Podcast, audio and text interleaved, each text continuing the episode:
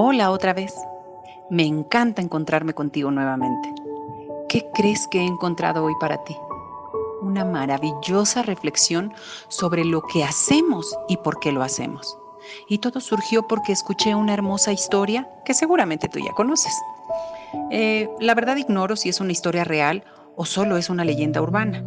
Y trata de un niño de quinto grado que llegó al aula de una profesora y desde el inicio del ciclo ella notó que no jugaba con sus compañeros, era retraído, no hacía bien sus tareas y su aspecto era sucio y muy desaliñado. Y conforme transcurrieron las semanas, ella se percató que llegó a disfrutar el hecho de marcar sus trabajos con color rojo y enormes ceros y taches.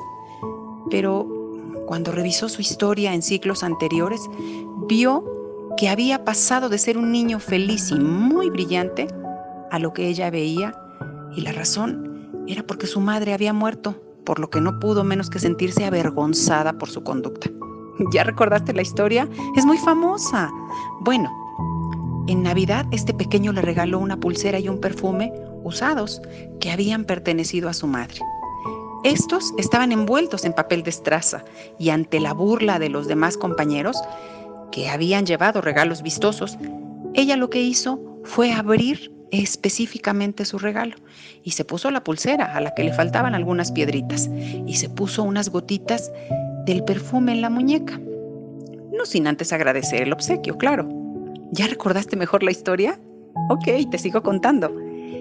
Ese día fue el día que hizo la diferencia, pues aquel pequeño empezó a salir del estado en el que estaba. Y no te voy a hacer el cuento largo. Eh, así siguió avanzando hasta que se graduó de la universidad. Eh, durante todos sus estudios, ocasionalmente le escribió alguna que otra carta a esta profesora, donde le contaba de sus avances y en cada una de ellas siempre le decía que había sido la mejor profesora de toda su vida. Después de graduarse, le contó que había conocido a una chica y que se casaría, que si ella podría acompañarlo. Y adivina qué pasó. Claro, se puso la pulsera y el perfume. Él la sacó a bailar durante la boda, le dijo al oído lo agradecido que estaba por haber creído en él, porque le había hecho sentir importante y mostrarle que él podía hacer la diferencia. ¿Sabes qué le dijo ella? Que no era verdad, que había sido él quien le había enseñado a ella que se podía hacer la diferencia, que no sabía cómo enseñar hasta que lo conoció. Debo confesarte que cuando la escuché por primera vez no pude contener las lágrimas porque yo he tenido profesores así a lo largo de mi vida. Algunos muy queridos y estoy segura que tú también. Aquellos que nos han tocado las fibras de muchas maneras y que nos llevaron a ser mejores. Yo por uno de ellos soy psicóloga y por muchos otros soy docente. Así que aquí cabe nuevamente la reflexión inicial sobre lo que hacemos y por qué lo hacemos. Y tiene que ver con aquello que somos capaces de poder transmitir para hacer la diferencia, buena o mala, porque la diferencia la podemos hacer de una manera o de otra. Yo te pregunto, ¿cómo quieres hacer tú la diferencia? Esto tiene que ver, desde luego, con tu personalidad, ¿eh? Déjame decirte que la personalidad es el conjunto de rasgos y cualidades que configuran nuestra forma de ser y que nos diferencian de los demás. Desde luego que esto tiene que ver con tu persona. Es como tú te desenvuelves y es como los demás te miran.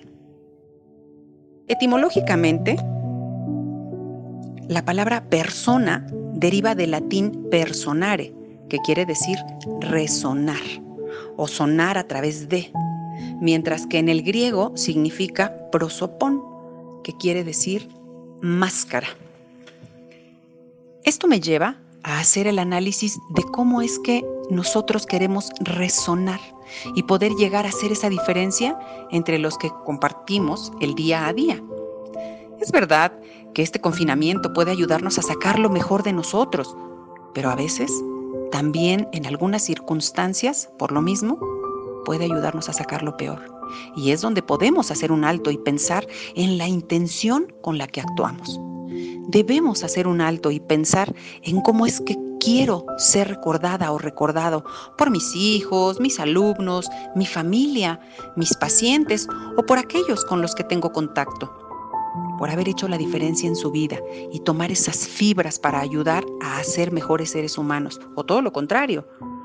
Cuando los griegos hacían referencia a la persona como máscara, era porque así era como se utilizaba en las obras de teatro, porque ésta les ayudaba a elevar el sonido, es decir, les ayudaba a poder resonar. Pues bien, dime, ¿cómo quieres resonar? ¿Como alguien que impulsó? ¿Como alguien que ayudó?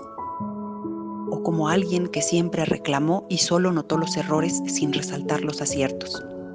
Es verdad que nos equivocamos a veces, cometemos errores y es bueno que nos los hagan notar.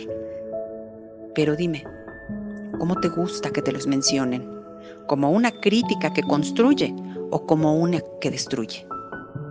Como adultos somos ejemplos a seguir todos aquellos con quienes convivimos, así que sería maravilloso detenerse y pensar en cómo es que quiero hacer la diferencia.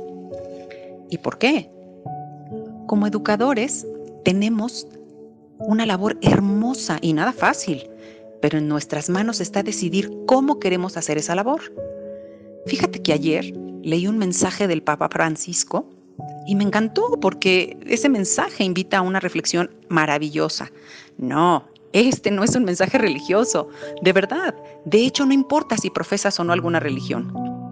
A lo largo de todo su mensaje, que es muy largo y podría citártelo completo, pero no lo haré.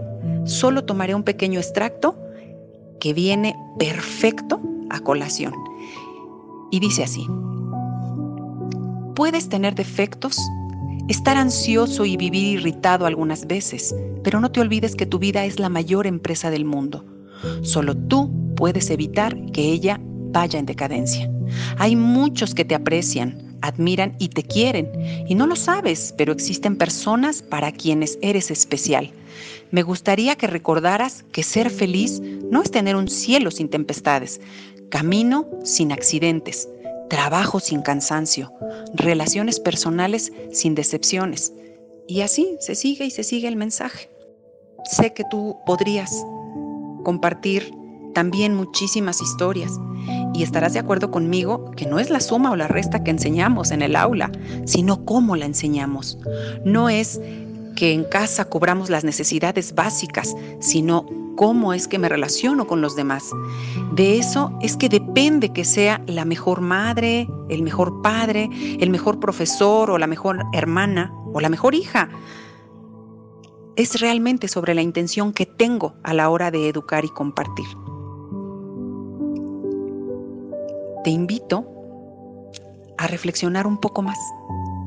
Cuéntame, ¿tú cómo haces la diferencia? Identifica eso maravilloso que haces, por favor, y sigue haciéndolo. Tú sabes que este país lo necesita. Te necesitamos hoy más que nunca. Así que, bienvenido al club. Antes de despedirme, déjame recordarte tus tres minutos, que son tuyos, ¿recuerdas? O sea, ¿cómo? ¿No los has tomado? Oye, son muy importantes. Son importantísimos para que sigamos con la energía y poder darnos. Es necesario mirar para adentro y cargarnos para seguir. Así es que, ¿te parece bien que esta vez te acompañe? Muy bien. Mientras escuchas esta música de fondo maravillosa, te pido que inhales profundamente y de inicio suelta de golpe. Inhales nuevamente y sueltes de golpe.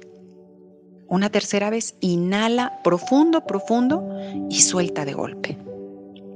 Ahora, vas a inhalar profundo, profundo. Vas a retener y vas a exhalar lentamente. Lento, lento. Saca todo el aire, por favor y observa cómo tu corazón, que está tan acelerado, empieza a bajar su ritmo. Inhala nuevamente, retiene y exhala lentamente. Puedes cerrar tus ojos y escuchar los sonidos que te llegan. Por favor, no les hagas caso.